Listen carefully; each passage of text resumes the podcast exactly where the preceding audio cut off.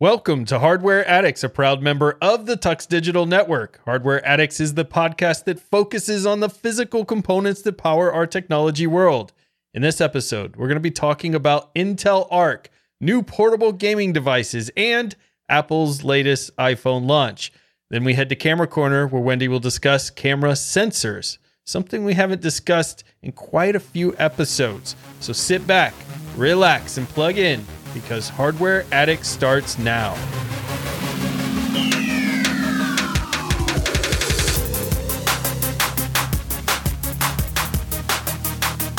I'm Ryan, your tech guide through the universe, and with me today are my two co hosts Wendy, a resident photographer extraordinaire and hardware enthusiast, and Michael, the software sage and hardware padawan. Let's find out what tech adventures everyone has had this week.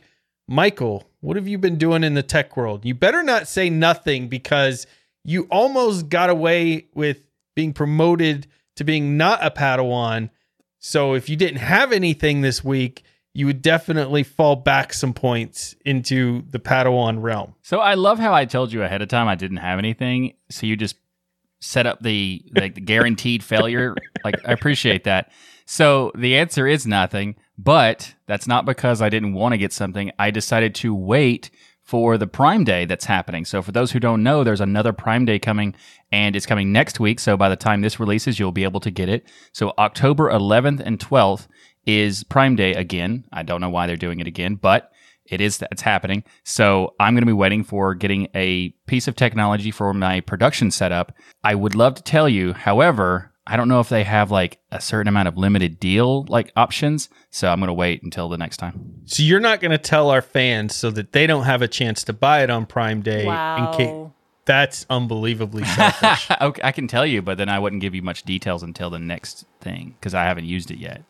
So I can tell you. I think that's fine. Tell us. Let them Okay. try to steal this from you on Prime Day because I can't wait to see the emails where they're like, "I got mine. I got mine," and Michael doesn't get his because they stole it from you. Yeah. All right, you pulled my arm. I'll do it. So there's the Rode Rodecaster Pro and the Rode Procaster. Those are different things. So I'm getting the Rodecaster Pro. It's a mixer slash interface slash MIDI multi macro system.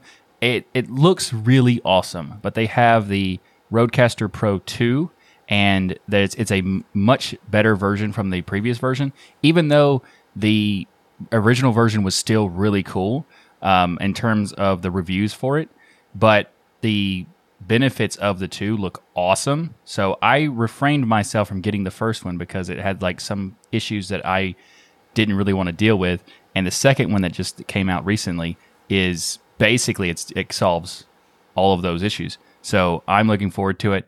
It probably won't be on prime day which is one of the reasons i'm okay at telling you It's a very expensive piece of equipment, but it replaces like three other potentially oh, expensive yeah. pieces of equipment. So it's really not as expensive as having a mixer and a DBX and a cloud lifter and Right. all these other things because it combines all of that. Plus, I'm really interested in your ability to do mix minus with this because you know you went along the journey of mix minus with me. I eventually found a solution, but it wasn't a hardware solution. And Yeah. I know it can be done, but we have a very unique show with Destination Linux that requires a little bit different than just trying to mix minus a single caller interview into your show. We're mix minusing a group from a completely different application and all of their audio, so it's a little more complex. So it'll be interesting if this device can pull it off, but it would be really cool to hear the follow up on how you like this because this will be the most fancy piece of audio equipment either Oh, of us has far. ever owned by far. Yeah. by far. And what's cool is that it's made by the same people who make my microphone, so they have a built-in preset that's optimized for the microphone to make it sound as best as possible. Which that's pretty cool. I mean, that's not the That's reason I'm getting it, but you know, it's just a nice bonus. I was jelly about that when I saw it because I have the Rode Procaster Yep, and I same saw that it actually had that as well Yep. as the preset. So it's like, man, I'm very curious how well this is going to work. I am looking forward to it. I've I, my current mixer is okay, but it just does the audio input and then like nothing else. It doesn't do anything special. It doesn't have any comp- uh, processing on top of it, or it's just you know it's okay. But this one looks so good, and we were talking about how it's kind of expensive. And for those who are curious, it's about seven hundred dollars, which it is quite expensive, but It avoids the need of getting a compressor, a separate compressor, a separate de-esser, uh, a separate cloud lifter type where you have to boost the signal. It has a built-in signal booster and a bunch of other stuff. So in terms of the overall cost of this product, yes, it's about it's pretty high in general for people who are just getting into audio or anything. But if you're doing it for any kind of like professional stuff like we do, it's a really good deal from all the stuff you get. Whoa, you're saying we're professionals? That's ridiculous. I said like Well- what we do, not Okay. that what we do is professional. Yeah. Wendy's professional, but the rest of us, not so much. All right, Wendy, so what have you been up to in the hardware world? Last time we got together, I was talking about having a hard time finding a Raspberry Pi, and thanks to a super awesome friend, I now have a Pi 3 to use for robotics. That was me, Michael. I'm the awesome friend. That was me. Oh, yes. Oh, I would not have Yes, guessed that. that. you are. Yep, yep, yep. And it's See, already Michael? set up and ready to go. Like, I already have the software on it, even though the build hat has not arrived. But it's ready for the build hat when it gets. You've never sent me a Raspberry Pi. Rude. Well, did you hear what Wendy said there?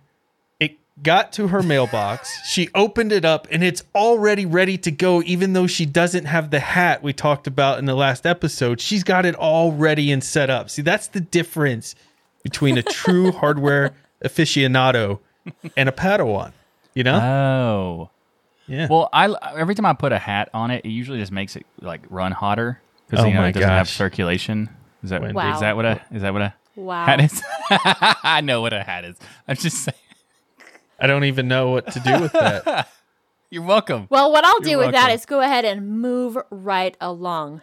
So, because these things are so hard to find, there was a listener, I think it was to Linux Out Loud, that shared this really cool tip. Thank you, Hank.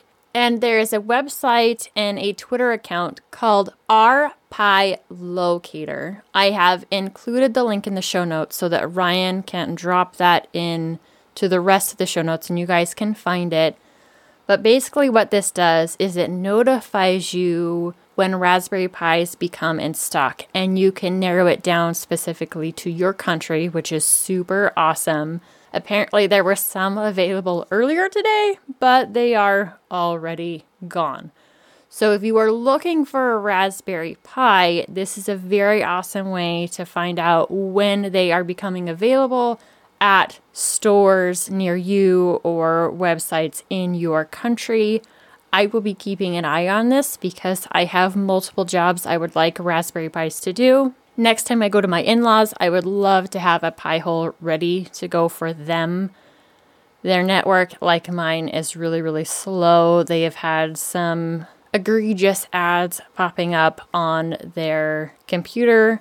I have tried to talk them out of using Chrome as their browser because the ad blockers on them are not great, but that is what they prefer. So I get the call of, I think someone's hacked our computer. No, you don't have a Windows system. This is a full screen scam ad.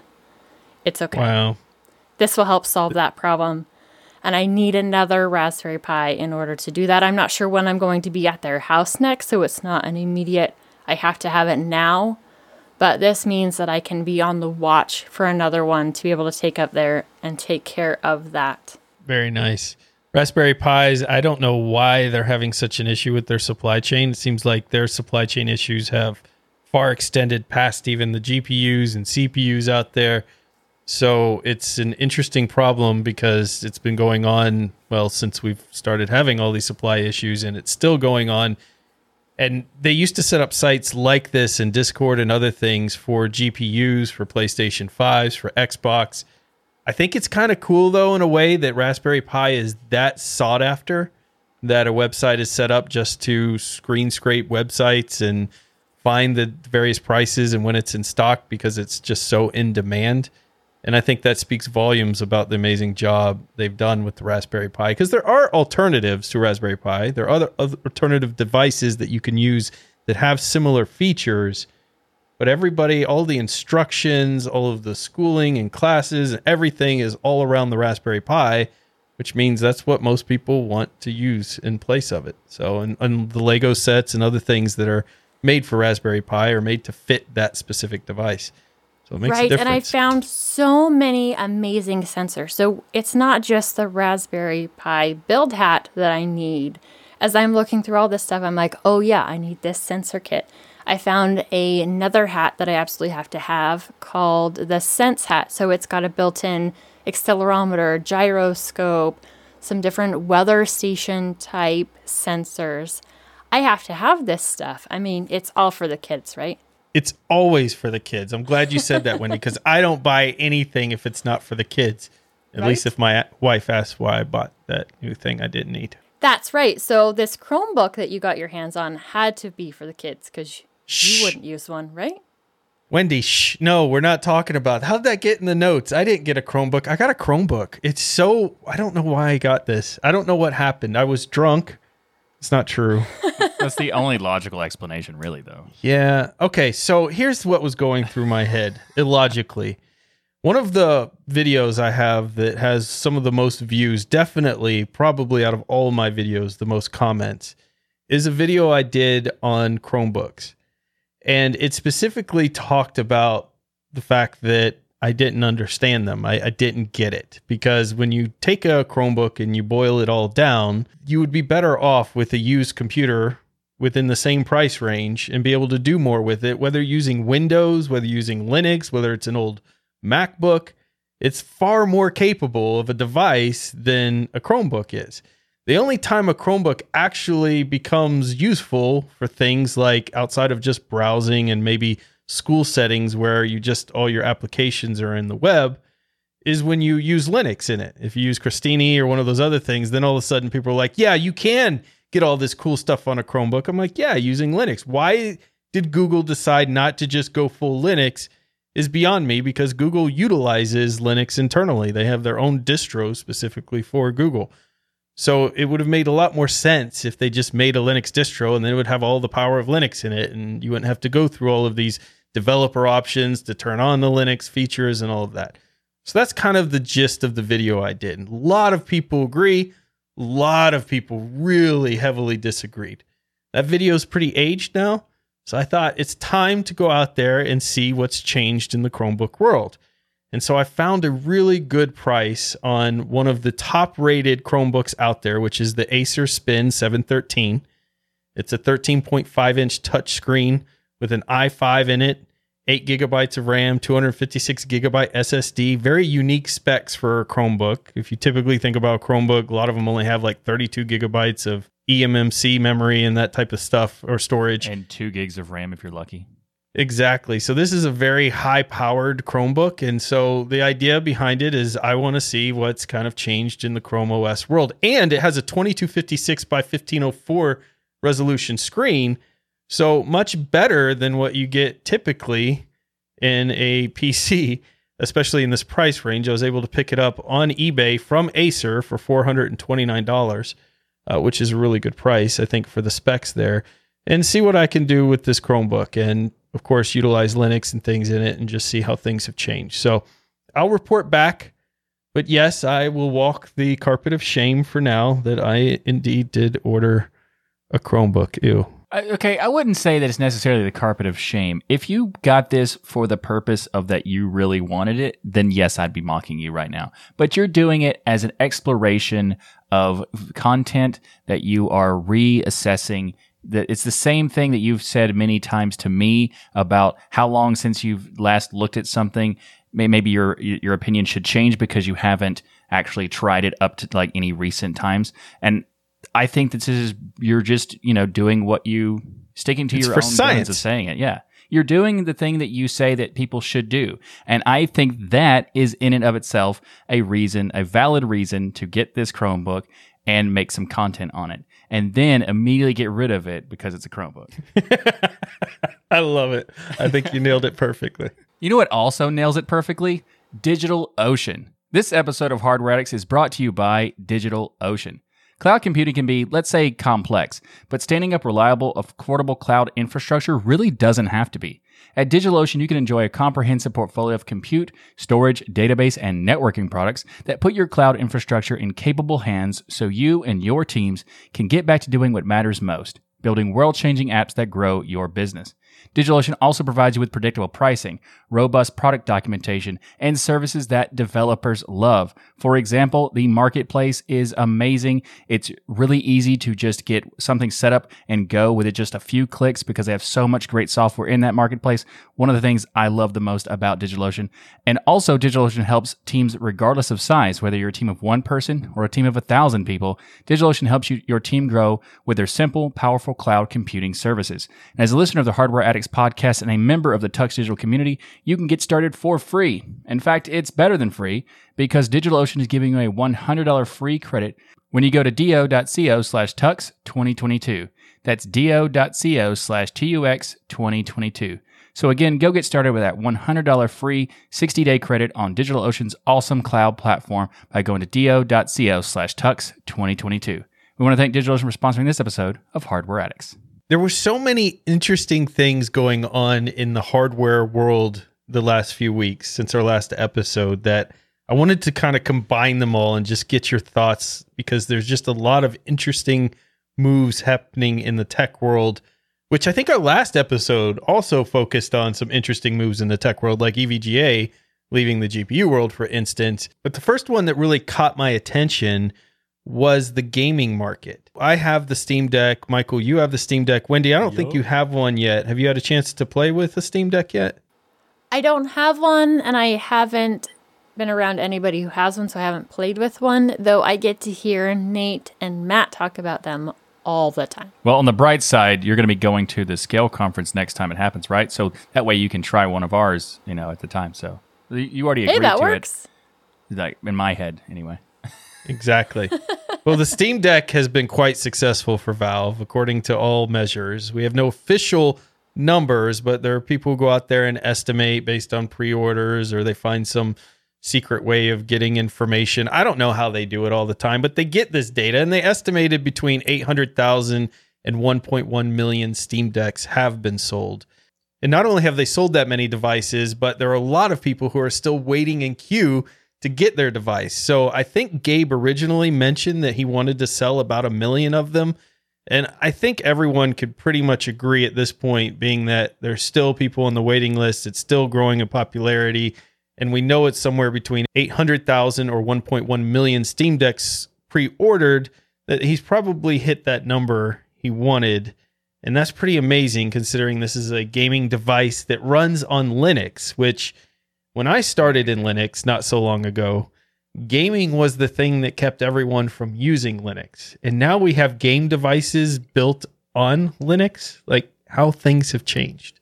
Valve has changed a lot in regards to the Linux gaming. I mean, you could count them as the reason Linux gaming got so good because of their, you know, making Steam work on Linux in the first place. Then they made Proton, which seemingly for the Steam decks, and then now they make the Steam decks. And I think that it's just such a. Every time we talk about the Steam Deck or Valve, I always want to be like, "Thanks, Valve." You know, just just to put it out there in every single instance because that's how much they made a change. And the million sold that he wants to do, I think it's either they he's already done it or it's definitely like a guarantee it's going to happen. Like I would be shocked if that didn't happen because of so many people who are big fans of it. Plus also the waiting list there it's actually being cranked out much faster than they were before. So if you are in the last quarter, you probably already got the the email to get it because they said they're going to crank out the of the speed at least like double what they were doing, which is still a long time, but it's much better than it was before.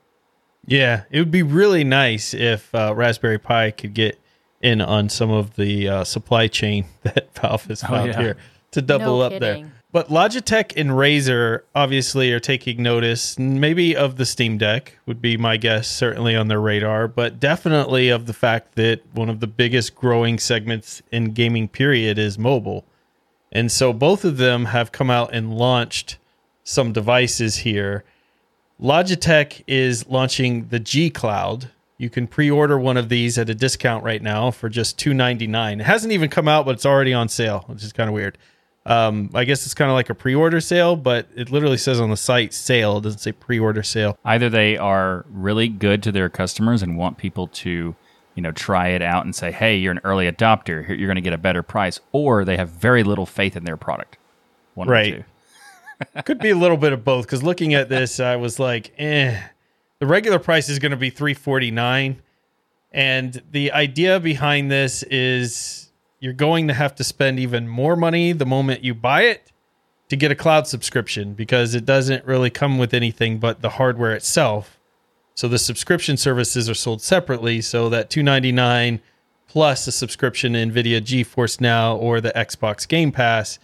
And that's going to get you a 7 inch full HD touchscreen with 60 hertz refresh rate at 1080p. Uh, gosh. Uh, and then a Qualcomm Snapdragon 720G with an octa core CPU at 2.3 gigahertz, internal memory at 64 gigabytes, and an IPS LCD with the brightness of about 450 nits on that.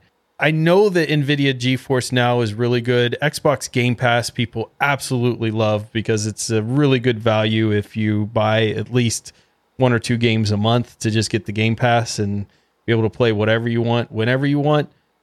But I don't know having an always connected device with 5G, knowing how the signals are, I guess depending on where you're at, whether this is something that I would rather have over a Steam Deck. I mean, I know the answer for me. The answer is no. I'd rather have the Steam Deck. But Easily. what are your thoughts on this?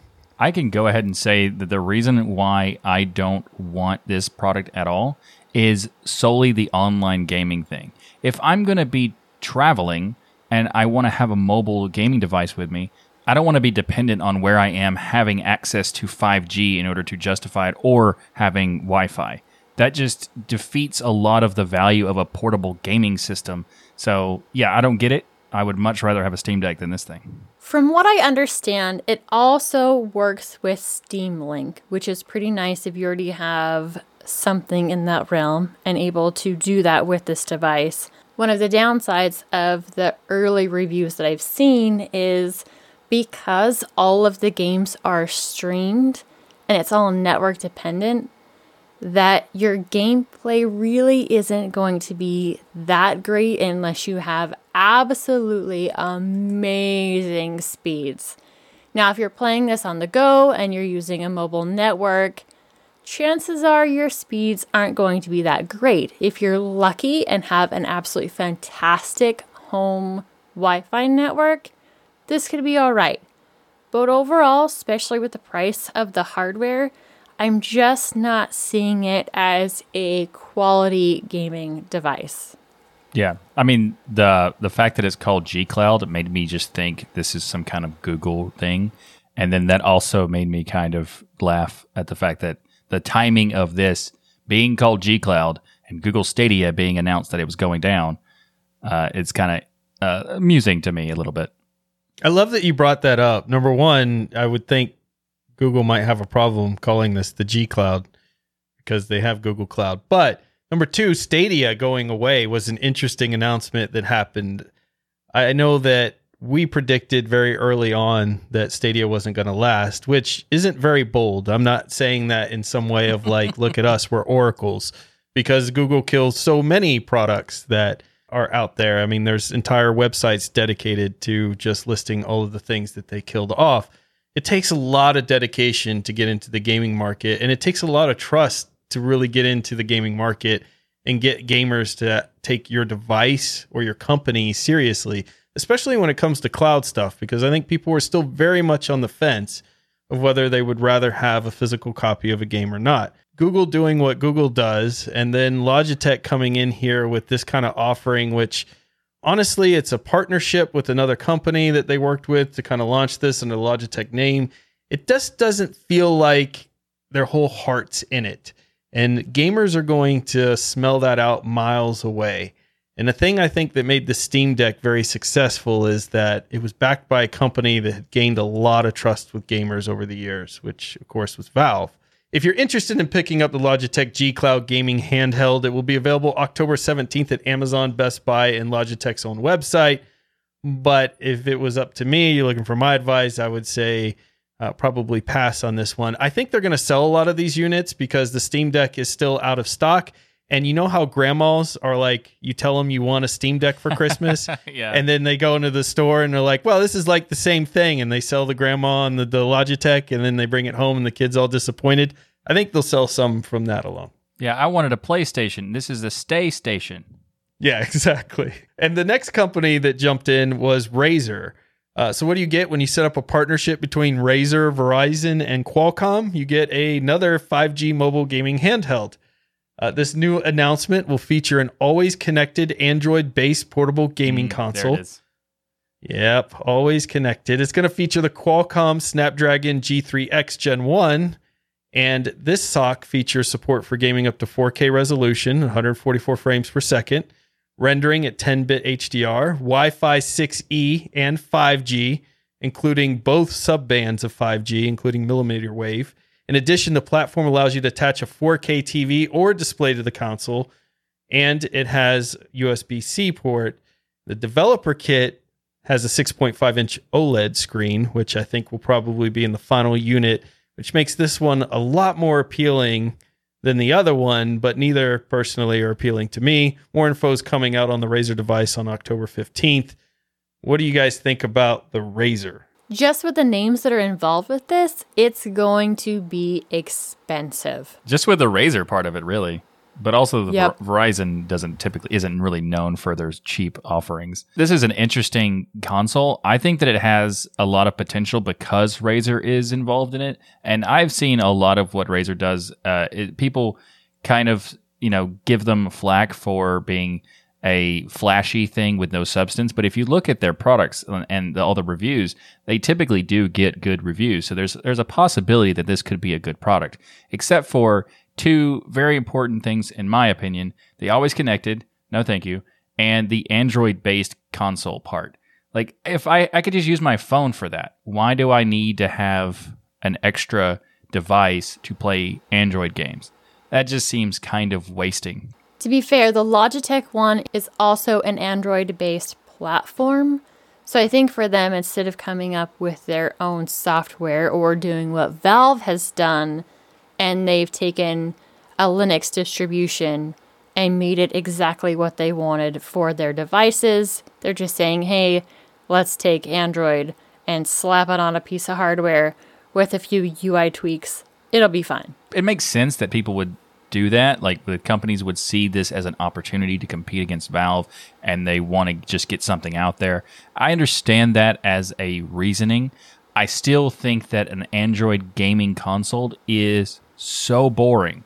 It, it reminds me of the Ouya back in the day because that's all that was. And it was a big popular thing that everybody was super excited for. And it finally comes out and no one cares. It's not that good. It was actually underpowered and all that. This is not underpowered seemingly, but at the same time, it's still the same games you can get on your phone. If there was something special about it, then maybe, but it's just it's just Android games. Well, what's interesting is just Android games, the mobile market is worth $56.6 billion. I believe that. I'm just saying like I would rather play those silly nonsense games on my phone.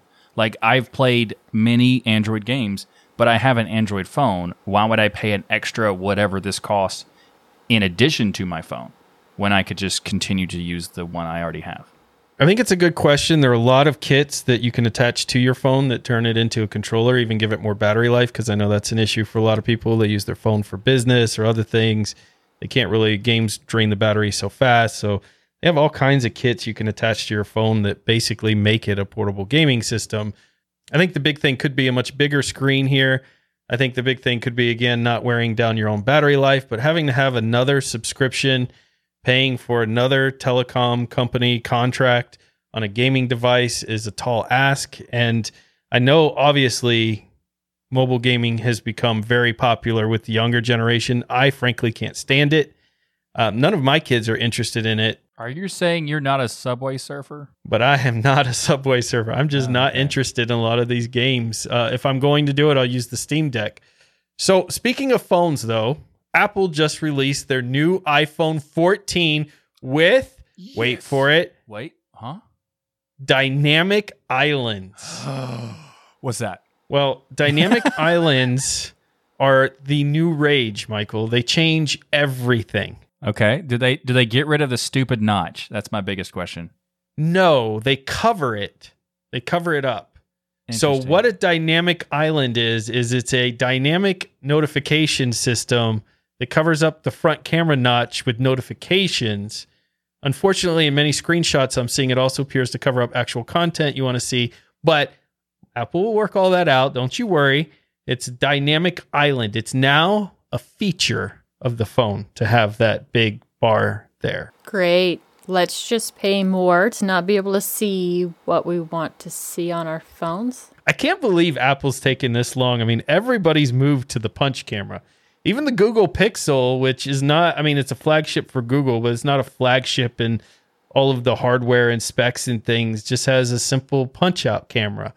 But Apple can't move past that. They're like, no, we're sticking with this. We like this whole notch thing on your phone. Well, they are the company that gets away with doing terrible decisions and then pretending that it's prestigious and therefore everybody should accept it. And like getting rid of the headphone jack. It's such a stupid idea. And they're like, well, this is so much better. And you know what? I do love a giant chain of dongles. Yay. That's what it seems like everybody seems to do. Or you're they- holding your phone wrong or Yeah, other things. Exactly. So Yeah. I'm not really surprised that they are not getting rid of it, but I, it is interesting that they decided to transition. So I've looked at some uh, animations of how the dynamic island works, and it's kind of interesting because it's like resizes automatically based on the content inside of it to use some of the display, kind of pretending that this isn't there.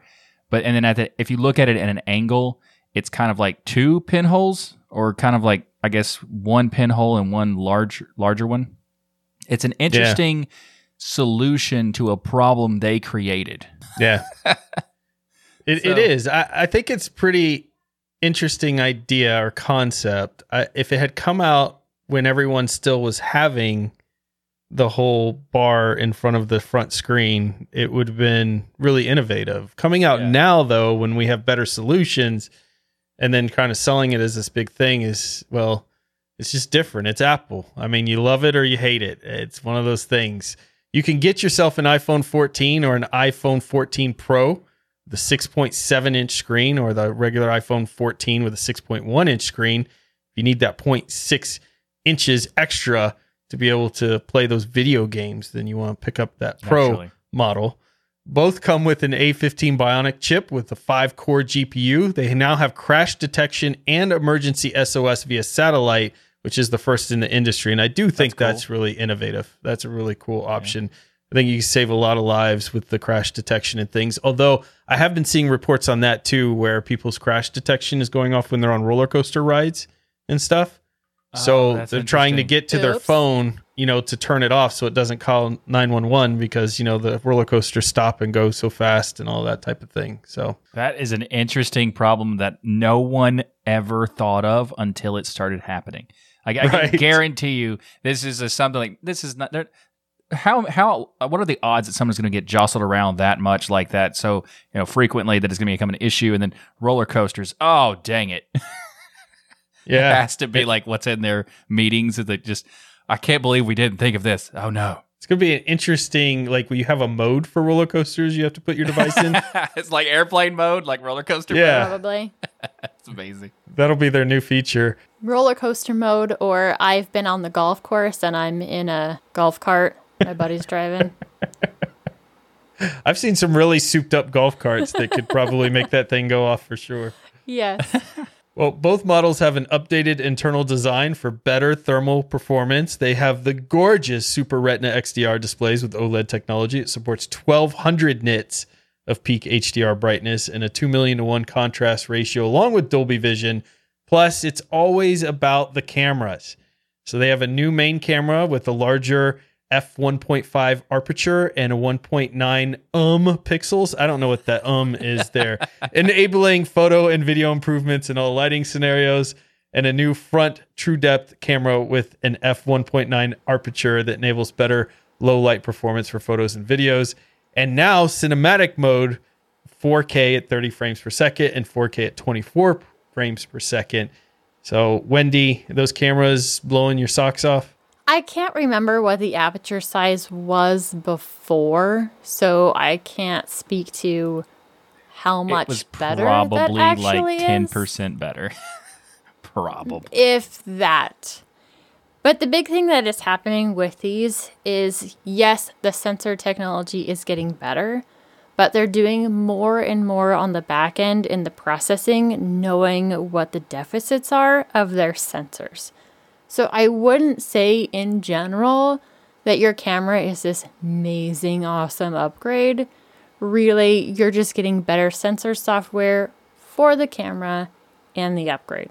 It's absolutely amazing what they've been able to do with AI and their back end software on things like the Google Pixel, for instance. You can do all kinds of unique post processing that is just simple click of a button, like completely removing people out of images and it replacing the background with what looks to be the actual background, even though there was a person there before and things. It's just incredible what they're doing from a software standpoint, which, based on how small they have to make the cameras, makes sense that they have to push a lot of this through to the software to handle. I mean, the stuff that they're putting in these phones these days are like super impressive. Uh, this is actually good tech, as in terms of like saying the 1.5 aperture. That is that is pretty good for a phone. I mean, not many people would expect that if you go back, you know, 10 years ago. This is a big change in terms of that side, but it's not really a big change in terms of like the previous version of the iPhone because they've had really good devices for the past couple of years. So every time I've seen someone talk about should you upgrade or not, they said if you have the version before, there's absolutely zero reason to upgrade. And if you have a couple versions older, then maybe go sure. But I do want to say I had to look it up what um pixels were, and I still don't know really. Um stands for micrometer. Now I don't know what a micrometer pixel is, but at least we know what that part means. it's a micrometer pixel. It's a very very small Teeny, pixel. Tiny. Yeah. Itty bitty. Very cool. So that probably would allow you to blow up the picture more and not have the distortion and things, I would assume, once that picture's taken. Okay, so there are 1,000 micrometers in one millimeter. A micrometer is one one thousandth of a millimeter. That's what that refers to. So it's 1.9 one one thousandth of a millimeter. 1.9 ums. Let us know in the comments if that means something to you. We'd Yeah. be interested. Other thing is, I know there's a lot of Apple fans out there. I mean, given the two choices, just talking about the two choices, your stock Android and Apple, I generally prefer Apple myself over stock Android, namely because of the privacy thing. But if you're not excited about the Apple phone and you're an Apple fan, you're probably not alone because new reports are coming out that the company produced about 90 million units in the second half of last year of their iPhone and they asked their manufacturers to make 6 million more units the second half of this year for this new iPhone that's coming out and now they're telling their production lines reportedly from Bloomberg that they need to stop and take out that extra 6 million more units because they're not selling so hot. And I think when you look at this upgrade, it's kind of understandable. If you are on an iPhone 13, for instance, there's really not a whole lot to pull you over to the iPhone 14 here. Maybe if you're somebody who still hold out on the iPhone 8 or others and you're going to upgrade anyways, you're going to go ahead. Why not pick up the 14? But I don't think they're going to sell as many of these as they hoped because it just wasn't that exciting. It's really interesting if you think about the fact that the iPhone, it, where it is now, is a very impressive device. But where it was last year was also just as impressive. And that's the problem. We're at a stage of, you know, like a previous episode, you talked about how phones have just become boring. And it's become boring because they're so good that the advancements we have per year is much smaller than the previous like 10 years ago where you'd have uh, you go from a flip phone to a smartphone or you go from a smartphone that's like barely good enough to like this crazy dope device kind of thing and now we have every year it's already at that such a threshold that it's it's a fantastic option either way and if you get like an, a Google device or you get the Apple device or whatever they're so they're like magic bricks that you're holding in your hand Yeah. and from one year to another, they're still magic bricks. they haven't changed a whole lot over the years and i think a lot of people like that about apple in some ways you know you get better cameras but you get maybe a couple design changes but for the most part you have that very familiar device. I'm surprised the dynamic island didn't solve the whole problem of getting new phones. I, I yeah, assumed everybody had to have dynamic island. I mean, why not? I think a lot of things are going into software as a service. When you look at Apple Fitness, Apple TV, Apple, I don't know, they've got Apple Games, they've got all of these different Apple Music. I think they're really trying to branch out into these services to sell. And the fact that the Apple ecosystem is so well combined with each other. If you get an iPhone and you get an iWatch and you get the Apple TV and all these things, they all interconnect and are so convergent so well with one another and by design because only Apple can make Apple stuff.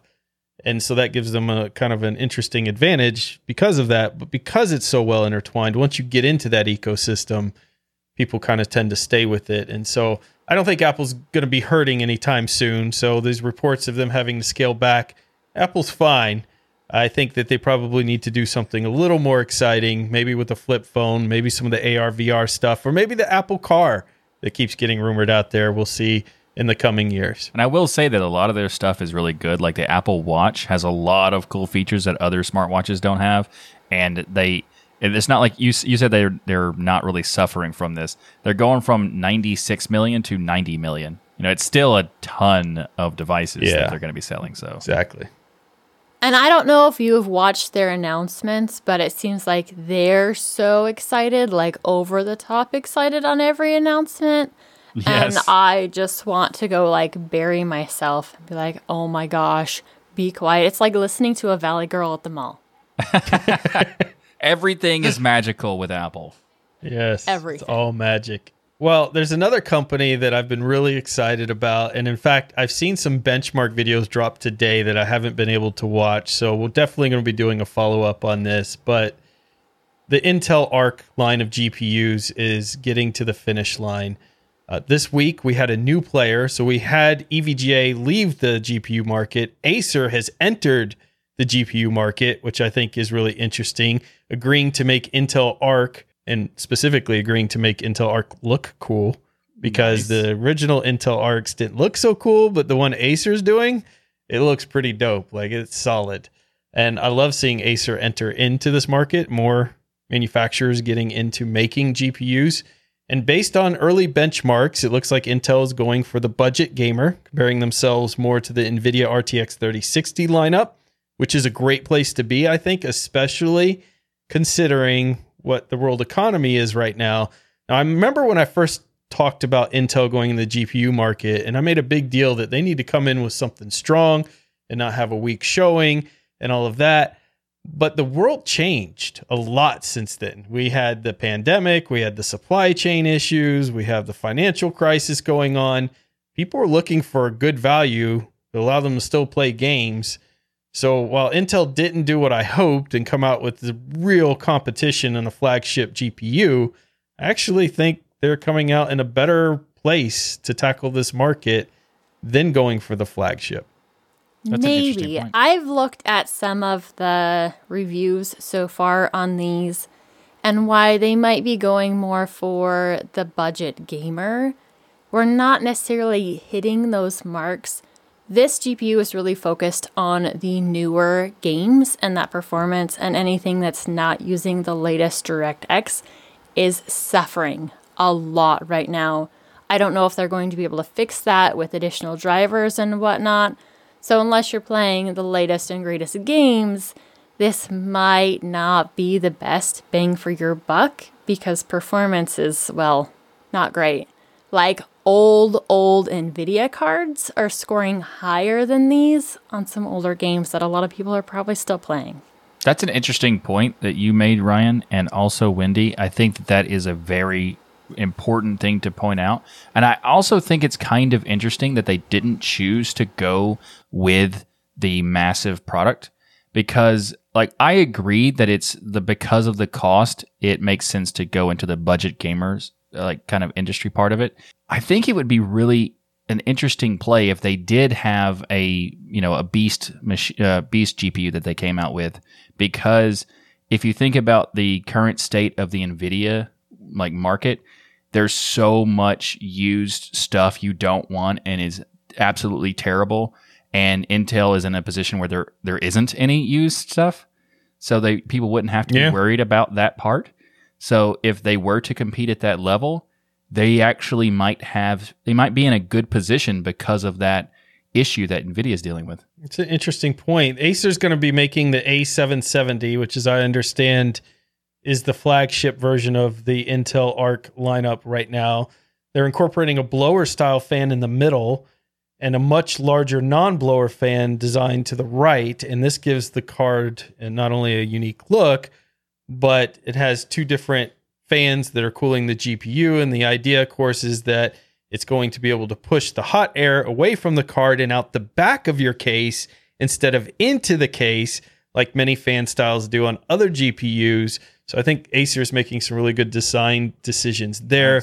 Um, I know that some of the benchmarks you may have seen, Wendy, might have been the founder editions of these cards. So it'll be interesting to see if Acer's version is a little different. I think from the older gaming standpoint, a lot of that's going to be software and driver based. And I'm actually surprised. I'm glad you brought it up, but I'm really surprised they struggle with that because Intel has been supporting gaming, older gaming on their GPUs that are integrated GPUs into the CPUs and things for a long time. So it's not like they don't know how to run those algorithms across their chips. So I'm hoping it's just something they can fix through the software, but I am surprised they released with those kind of issues for now. I'm definitely hoping that it's something that they can fix too, that they see this and be like, oh man, that's an issue that we need to get cleaned up now. Because, like I said, not everybody's going to be playing the latest and greatest games right now. And what kind of software some of these other manufacturers get to do really depends on Intel. We know that NVIDIA locks stuff down. It's one of EVGA's complaints in dealing with them that they really had a hard time standing out in the crowd as far as additional features and whatnot that they could put into those cards. If Intel gives their other manufacturers some flexibility, I think we could end up with some really, really awesome cards and some amazing competition inside the Intel GPUs themselves. We just don't know yet how much control Intel is going to take over those partnerships. Yep. Now, as far as the cost goes, you have the Arc A750 at 8 gigabytes, the 770 at 8 gigabytes, and a 16 gigabyte version. All three models will be launching on October 12th, and their prices 289 329 and 349 which is really good pricing when you look at the cost of the new Nvidia fourth generation out there is uh, really comparable pricing. 289 329 349 is pretty affordable so hopefully they can get that software right and intel can have a really good entry and create some competition for amd and nvidia here strongly You know what is absolutely already rock solid? That is Bitwarden. Bitwarden is the password manager that we use and trust. They let you set up things like a PIN to easily access your password manager, as well as additional authentications, such as master passwords and adding phrases to fingerprint security, all to keep your passwords safe. Bitwarden is the easiest and safest way for individuals, teams, and businesses to store, share, and sync their sensitive data. Go to bitwarden.com slash tux to get started for free. Say you want that premium account because it starts at just $10 per year. It comes with one gigabyte of encrypted file storage, two-step login with YubiKey, U2F, and Duo, Vault Health Reports, TOTP Authenticator storage and generation, plus priority customer support. Make the smart move like many in the community have and go to bitwarden.com slash tux to get started for free. If you're like me though, you're going to want to show your appreciation and sign up for that premium edition, especially where it starts at just $10 per year. Thanks to Bitwarden for sponsoring this episode of Hardware Addicts. all right wendy take us in the camera corner and tell us what does um mean no i'm kidding tell us about camera sensors We talked about this way back in episode 10. That's been a very long time ago, and so it's time to pick this back up. One of the first sensors we're going to discuss is a CCD sensors. These are really cool. They're typically used in outer space or imaging Nice. from up above. And what makes them so awesome is how they handle every single pixel. They're a lot like the CMOS sensor, which we'll be talking about later in their basic layout of layers on the sensor. But you have your photons that will hit that sensor and create an electric charge. Now, when that goes from the sensor, each pixel is handled individually. So it takes a long time for that to be processed. And each signal is amplified individually before it goes to be converted from an analog to a digital, your actual picture that you're getting. So these ones are very expensive because each pixel is handled individually and they're really quite slow. The advantage to these is there's not a lot of electrical interference because they're all handled individually. So you can get really sharp, really crisp images from these sensors. You're not likely to see them in your everyday camera though. Now, most of the cameras that you guys have played with, dealt with, the ones that are in most of your phones, is a basic CMOS sensor. Do you guys remember anything from when we talked about these? Oh yeah, they're basic. They're basic and they're CMOS. yes. Yes. Like there's there's at least you know it's the CMOS is better because the AMOS and the BMOS just wasn't enough. Well, I love the jokes. Absolutely fantastic. But it's definitely time that we go over this again. So you start out with micro lenses that will help focus the light coming in. Then you have your color filter layer. We've talked about that before, and we're not going into that too much because that's a whole nother topic in and of itself.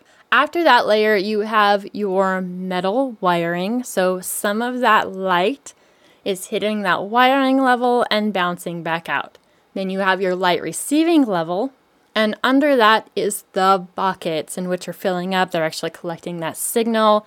In your CMOS sensors, they have something extra. So on every single sensor, you are getting all of that conversion happening right there at that point and it's also being amplified right there. And then it's sending all that information out at once. The biggest downside of that is you can end up with more noise, especially as you're turning up that sensor sensitivity.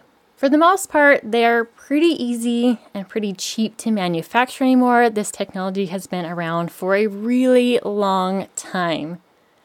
Not too long ago, I was talking about backlit or backside illuminated CMOS sensors. What do you guys remember there? They're backlit instead of being the light coming into the front of the sensor. They have lights behind them that can push light into the sensor. Exactly. As And well. also not on the edge Yes. either. It's the backlit part. You're close or not. Not Okay, but I know it not. I know I know another part thing about it is that they're not basic. They're definitely not basic. Right. The other ones are just so basic. These ones work so much better, and that's because they take that metal layer and they put it behind the light receiving layers. So that all those electronic bits are not interfering with that light coming into your pixel or your light buckets. Oh, I knew that. That means they work, yes, they work so much better in these low light situations, but they are definitely more expensive to manufacture. We are starting to see these more and more in high end cameras, but there's one step better, and that is the stacked CMOS sensor. Did somebody call me? Are you saying you're stacked or you're CMOS? Yes, because I'm stacked. Get it? Wow. Anyways, continue. Well, from what I understand from Michael and his time in the gym with you, you do have some pretty big biceps. So I guess in that case, He's got noodle arms. you were being called out. He's got noodle, Noodle arms. arms. so what's a stacked sensor that's even better? So these take it one step further, where we've got the wiring behind it, but we've also added some dedicated RAM and another layer right behind that. So these make these sensors not only better when it comes to light coming into them, but it makes them incredibly fast. We are seeing rates of 20 frames per second in taking pictures. That is absolutely amazing. And on some Whoa. cameras, like the Sony A1 and the Nikon Z9, they have managed 30 frames per second using your shutter button. We're not taking video. This is pictures. That's kind of hard to wrap around because anytime you hear about frames per second, you think about a movie. 30 frames per second not being a moving piece of animation, but just a still picture is going to, I assume, grab all of that extra detail that would be missed in a camera that's only capturing a few frames per second or one frame per second, I assume would be the original camera. Yeah, absolutely. This is those places where you are trying to grab something that's happening really, really fast. So you say sports photography, some nature photography where you're catching some animals in motion. These are places where you're not having to worry about when you're hitting that shutter button because it is taking that information in so quickly and processing it so fast and saving all of those images to your SD card that you are able to nail that high speed shot more and more often. Very cool. Well, now I know about the basic CMOS. I know about the backlit CMOS. I know about the stacked CMOS. What's next? We'll have to see what's next. We might go ahead and revisit how images get color because it has been a really long time since we've done that as well. I find sensors absolutely fascinating.